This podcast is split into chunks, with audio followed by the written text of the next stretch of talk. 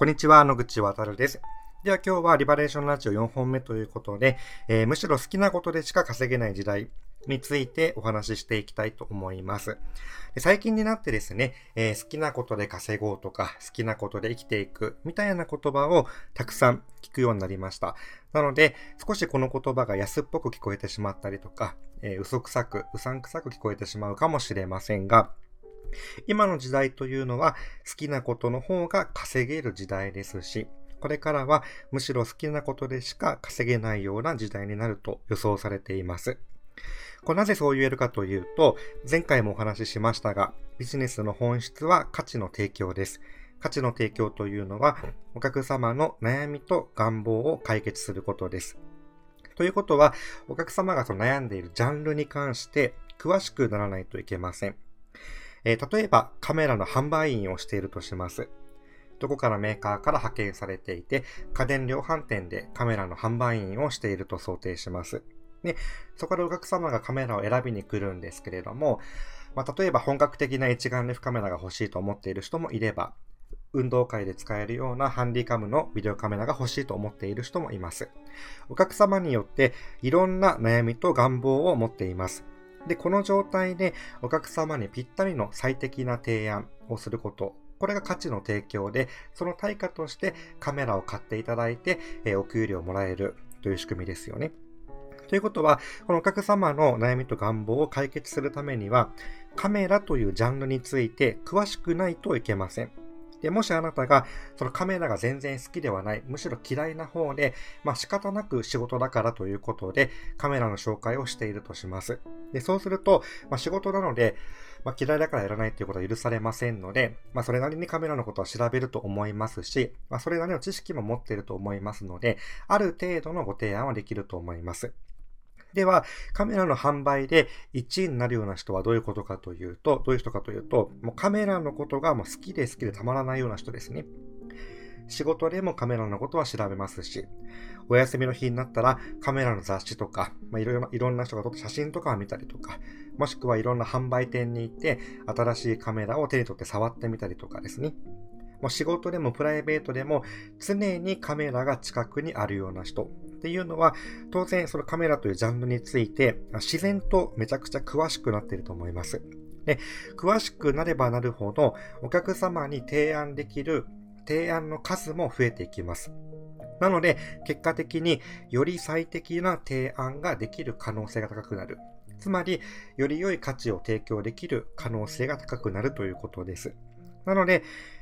当然カメラのことが好きな人ほど、このカメラというジャンルでお金を稼ぎやすくなります。もちろん会社員としては、えー、売上が1位になってですね、まあ、賞金、昇進したりとか、もしくは、えー、ボーナスでお金もらえたりとかですね、まあ、給料が上がったりとか、まあ、いろんなメリット考えられますが、例えば独立してカメラのウェブサイトを運営する場合でも、まあ、稼げるからという理由でカメラのサイトを運営している人よりも、もう好きで好きでたまらないからという理由でカメラのサイトを運営している人の方が、えー、一時情報の量が多いので、当然お客様に提案できる数も増えてきますし、当然記事の品質っていうのもどんどん良くなってくると思います。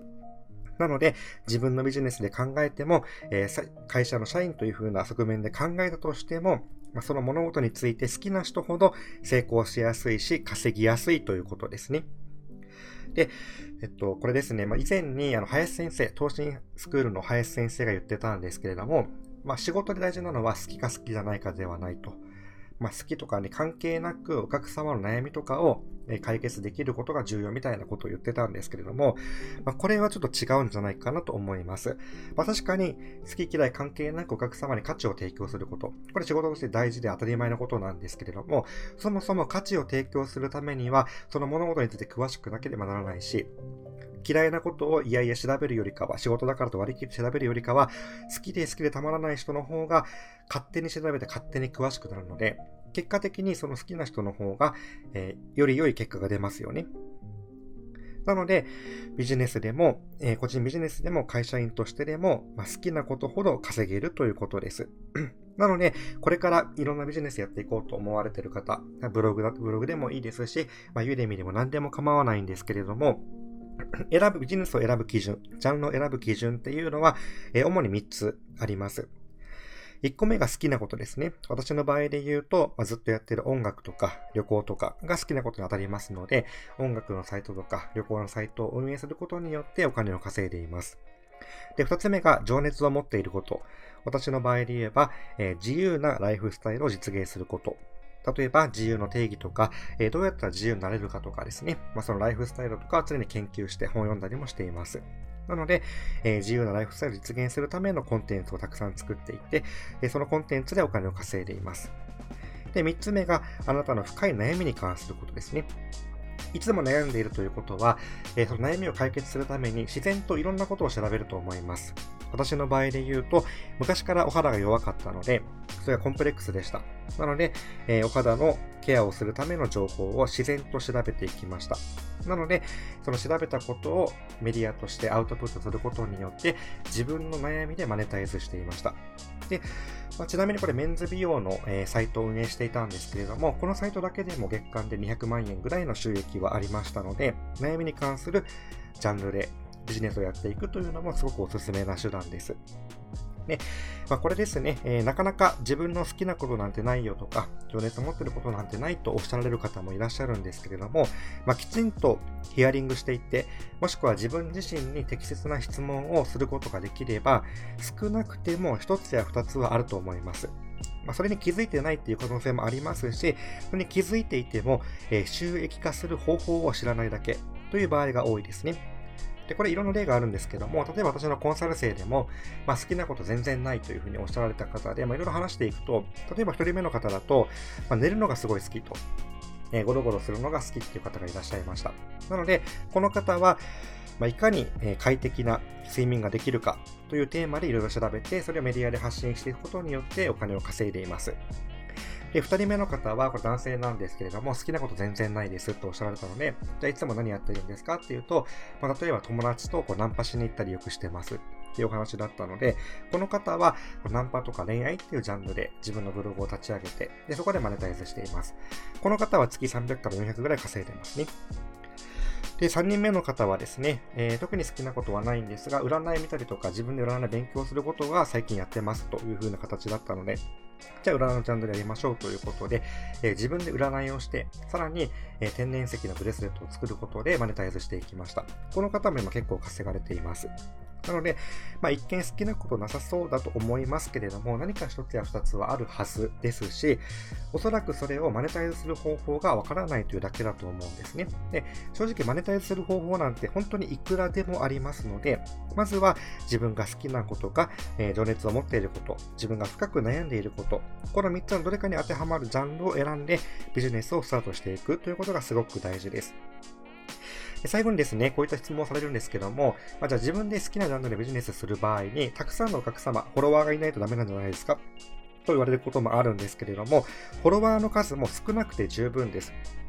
例えば、Twitter のフォロワーが100人とか200人しかいない時でも、えー、十分に脱サラできるぐらいの収益を稼ぐことは可能です。で、あの薄いお客様というよりかは、100人でも、まあ、50人とかでもいいので、本当にこう自分に共感できて、共感してくれる人、自分のコアなファンがいれば、その人数は少なくても全然十分です。ブログが全然上位表示していなくて、月間のアクセスがもう40とか50しかなくても、それが本当にコアなファンを集めるような記事であれば、ほんとそれだけでビジネスに成り立つんですね。なので、まあ、数も必要ありませんし、